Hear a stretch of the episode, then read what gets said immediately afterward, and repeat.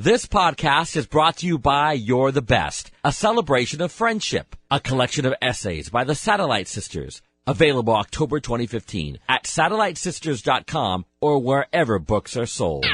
We're the Satellite Sisters. We're the Satellite Sisters. I'm Sheila Dolan here with my sisters, Liz, Lian, and Julie. Monica Dolan is in Portland, Oregon. Welcome to You're the Best Encore interviews from the Satellite Sisters. Baseball legend Cal Ripken Jr. Cal, thanks for being back today. Oh, you're quite welcome. Former heavyweight champion of the world, an Olympic gold medalist. George Foreman, I love this book. Thank you. She, of course, is the 1968 Olympic gold medalist. Peggy Fleming, thank you for being on Satellite Sisters. You're welcome. Welcome to You're the Best Encore interviews Encore interviews. from the Satellite Sisters.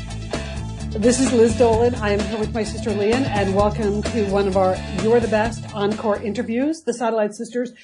We've been interviewing people for years, Lian. You know, just we've got many, many interviews. We listened back to a lot of them, and we picked out the ones we thought were the best to bring back out under the uh, You're the Best banner. And it would be hard to do better than an interview during the Olympics with Peggy Fleming. I me say- know. I know. I loved listening to this interview again, Liz. I mean, it's first of all, it's Peggy Fleming. Uh, Yeah. Julie, Julie, our big sister Julie is foaming at the mouth that she, Yeah. she's on the show. Yes.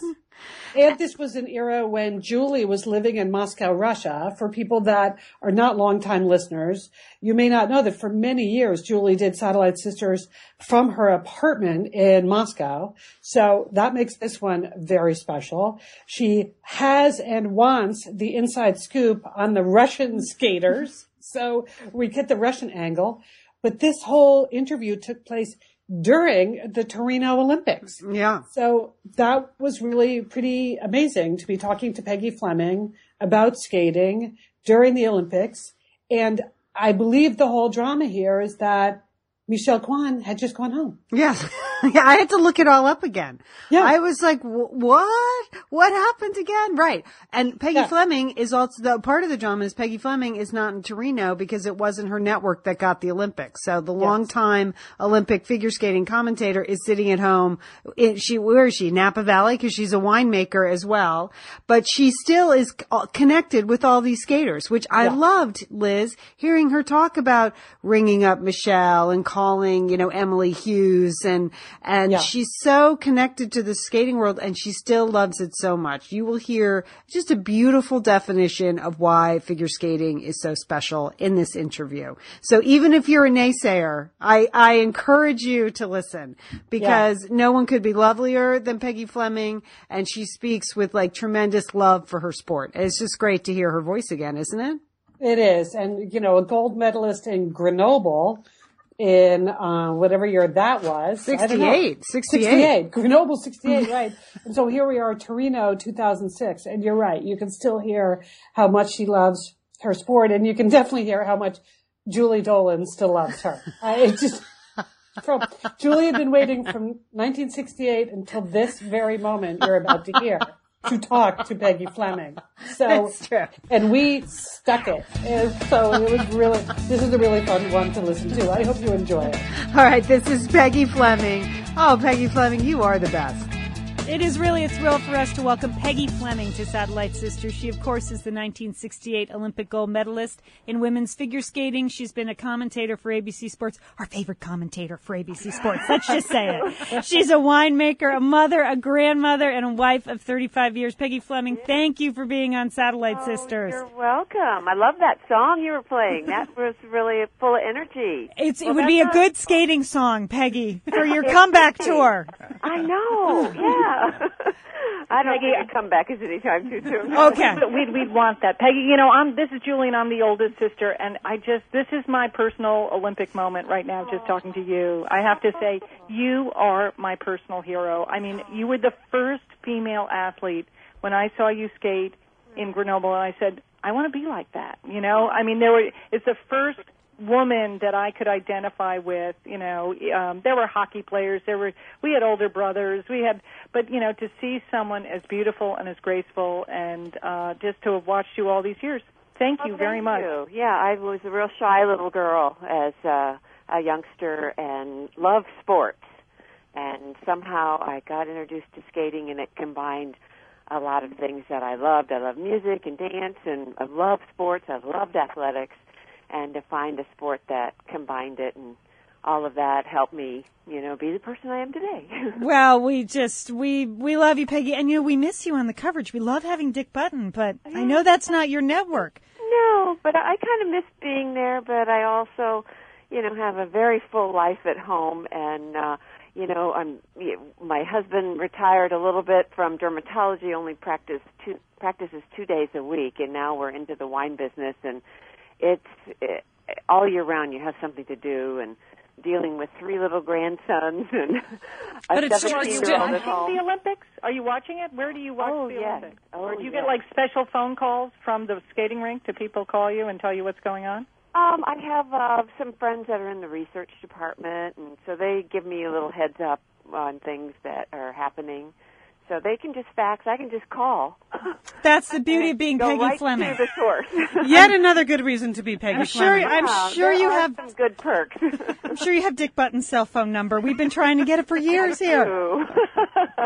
All right, Peggy. Why is figure skating so dramatic all the time? It's like operatic. You know, other mm. skates there's drama, but not like figure skating. And this year is no exception. What do you think it is about skating? well, because it's so beautiful. Yeah. and it is so isolated out there. It's one person performing at a time, and you do it to music, you do it to costume, you, you know, have this wonderful choreography, and you know, and you're also doing something athletic Mm-hmm. and difficult and under pressure. Right. So it that's a lot of drama going on. You're right. And it's also good life lessons for all the people that participate in them because we have kids as young as, you know, 15, 16 years old competing, you know, at world championships. And you know, testing yourself like that to put your, you know, yourself on the line and get out there alone and Yeah, it's a good life lesson to like learn not to drop your partner on her head. You know, Right, something right. like that. I mean, no, we were talking about last night's pairs competition. It's just Yeah. pairs is really dramatic too. It's not oh, just... oh, it, it's dramatic and dangerous.